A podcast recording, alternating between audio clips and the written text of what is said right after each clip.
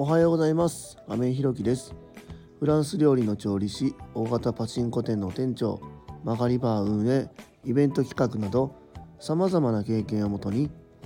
現在は一般社団法人フローという福祉事業を行っている会社の代表をしております。今日は障害が身近にあったからこそ分かることというテーマでお話ししたいと思います。本題に入る前にお知らせをさせてください。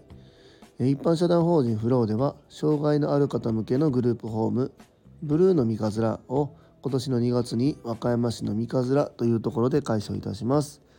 それに伴いまして入居者様とスタッフを募集中です。そちらの詳細などは公式 LINE やノートでもご案内しておりますので、ぜひ概要欄のリンクからご覧いただきますようお願いいたします。昨日はですね、和歌山市の、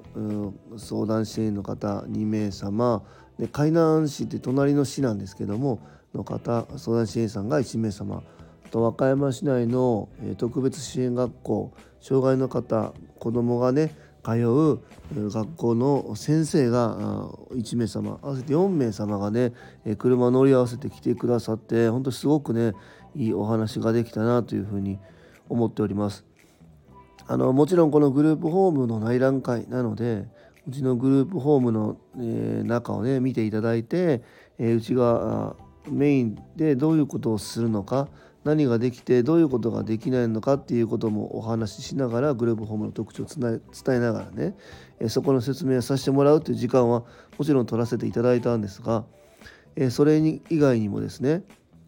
今現状和歌山市、海南市も含めてね、どういう方々がお住まいになってて、どんなことで困ってるのかみたいなことも、情報共有させてもらう時間もね取れたので、なんかすごくいい時間になったなというふうに思ってます。で、今日も、海南市隣の市のね、保護者様含め5名様が今日内覧会1組でいらっしゃるんですけども、そう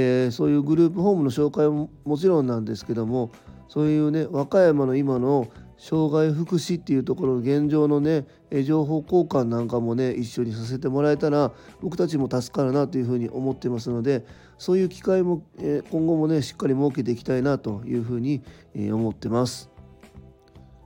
それでは本題です。今日は障害が身近にあったからこそ分かることというテーマでお話ししたいと思います。僕はですね、ずっと放送の中でも言ってるんですけども、子供が2人いまして、うち長男はね、自閉症を伴う重度の知的障害という、子なんですけども、僕たちはね普段障害のある子供っていうのを接しているので、障害が本当に身近にあるわけなんですよね。もちろん、普通の子と呼ばれる子とは違うのはもちろん分かってます。トイレに一人で、行けるんですけど、例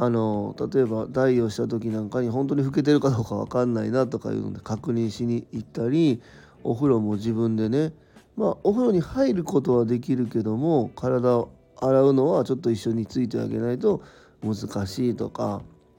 そういうのがあるんですよね。今はね中学2年生になって、食事もきちんと食器を使ってね、食器というか箸やフォーク、スプーンを使って、食べることができるんですけど、昔はねほんと食べに行っても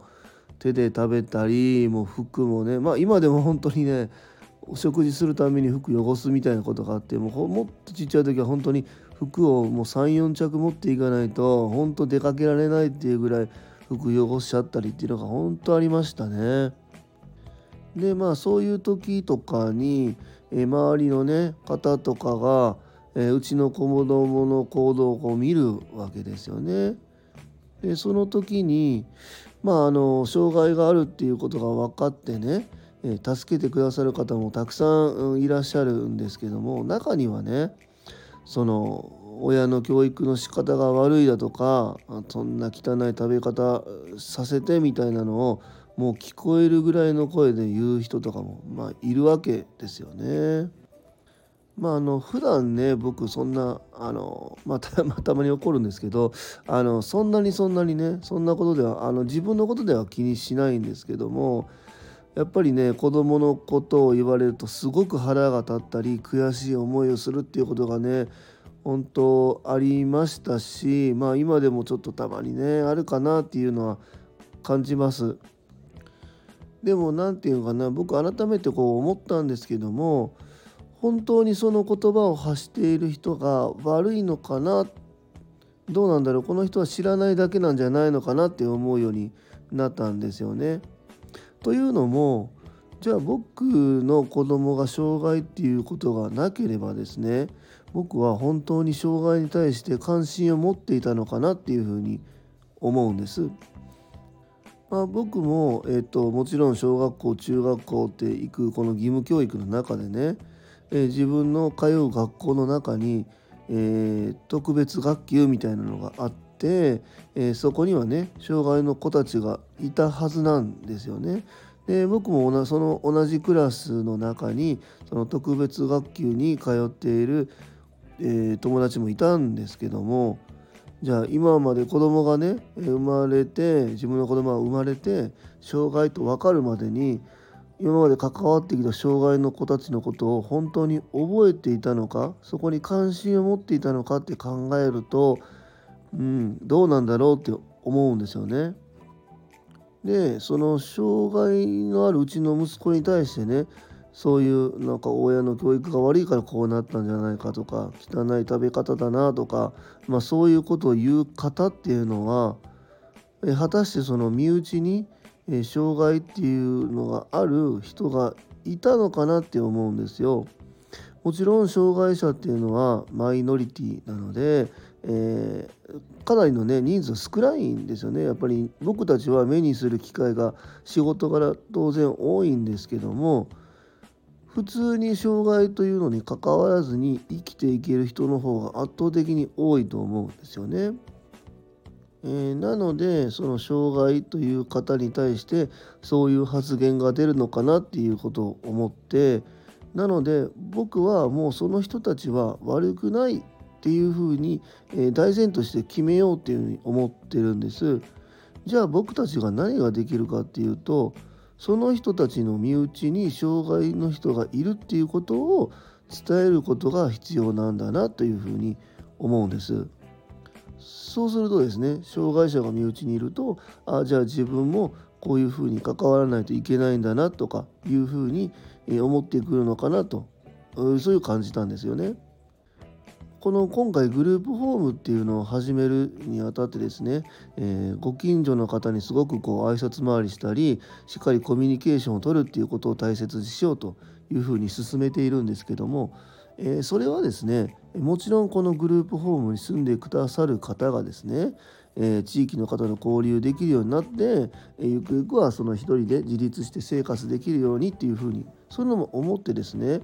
こちらに住んでいる方の生活を安定させるために関わっていくっていう側面はもちろんあるんですけども、その近くに住んでいる方がね、自分の近くに障害者がいるっていうことを分かって、それを日々ね目に触れることで、うちのホーム以外でね、どっかで出かけた時に、障害のある方っていうのをたまに見ることがあると思うんですけども、その時にですね、うちのホームに住んでいる方なんかを思い出してもらってですね、その時にこういう人ってのはやっぱり世の中にはいるんだな、じゃあ自分たちはその時に何ができるのかなっていうのを少し考えるきっかけになってもらえたらですね、うちのグループホーム以外の、障害のあると呼ばれている方々がですね、また少し生きやすくなるんじゃないのかなというふうに思っています。そうやってですね、世間には、マイノリティと言われているこの障害のあるっていう人たちが共にね暮らしやすくなる社会になっていくんじゃないのかなっていうふうに思います。今日は障害が身近にあったからこそ分かることというテーマでお話しさせていただきました。最後までお聞きくださりありがとうございます。次回の放送もよろしくお願いします。